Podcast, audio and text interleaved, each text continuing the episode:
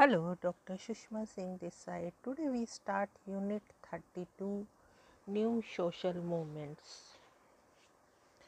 Since the middle of the last century, social movements have moved from the non institutionalized margins of society to its very core. The manifestation of the new forms of organized collective action since 1950s has added several new dimensions to the issues of social movement. In this context, this unit will examine the social background of the emergence of new social movements. There are several new features of these movements. We have discussed these features at length in this unit. We have also tried to distinguish the new from the old social movement. The validity of these distinctions is also critically examined. The issues of new identity and autonomy of new social movements have been highlighted by several scholars. There are al also examined in this unit. Now let us move to the point new social movements the background. Since last 5 decades especially after the proliferation of the black civil rights movement in the west in 1950s and 60s the students movement in 1960s and 70s women movement, anti-nuclear protest, gay rights, animal rights, minority nationalism, etc. Ethnic movements in 1970s and thereafter social movements have emerged to be an area of special attention. There have been sincere efforts by the social scientists to re redefine social movements from a critical and cognitive perspective.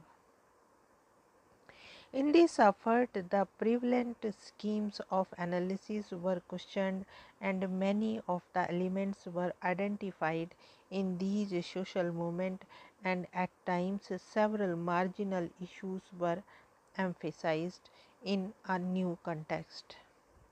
The emergence of new forms of collective action, especially in Western Europe and North America, posed serious challenges to the social movement theorists to conceptualize this phenomena in terms of the prevailing discourse on social movement studies.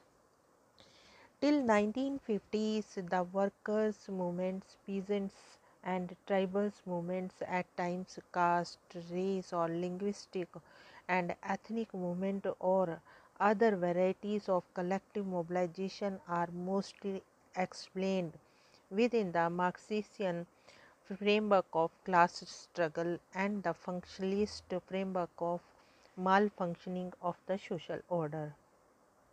It was, however, realized in the backdrop of the proliferation of these movements that these perspectives of studying social movements were deterministic.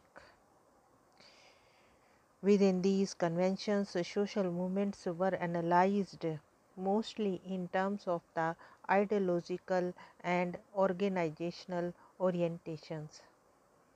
The Marxist scholars highlighted the class ideology of the collective mobilization. It emphasized of the role ideology that provides the legitimacy to such mobilization. It focused on the unequal access to and control over the means of production between the two antagonistic classes that led to conflict in the society. In the functional analysis, on the other, the organizational aspect of social movement is articulated. For the functionalist, social movements were sources of potential disruption to an organization. Organized collective actions are viewed as dysfunctional aspect of the society. Here only by assigning a marginal position to social movement integrity of the functional theoretical system was ensured. On the other hand, though the Marxist analysis is concerned with social transformation, this has identified the classes to be the sole agents of social transformation. Non class movements are viewed critically and sometimes with contempt or hostility.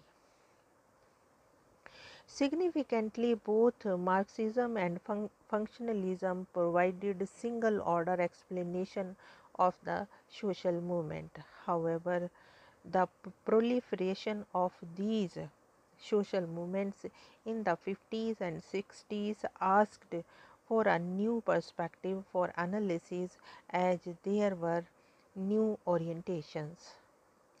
Most of the old movements are oriented to achieve in some form or the other materialistic goal. The new social movements on the other are oriented to be non materialistic, resort to plural, multiple and wide varieties of collective mobilization, highlight the issues which cut across the boundaries of state, class, society, culture and the nation. You have already learnt about the new social movements in previous unit types of social movements. In this block, we shall however be discussing these aspects of social movements in greater detail in the next section. Here we want to close this lecture. Thanks for listening.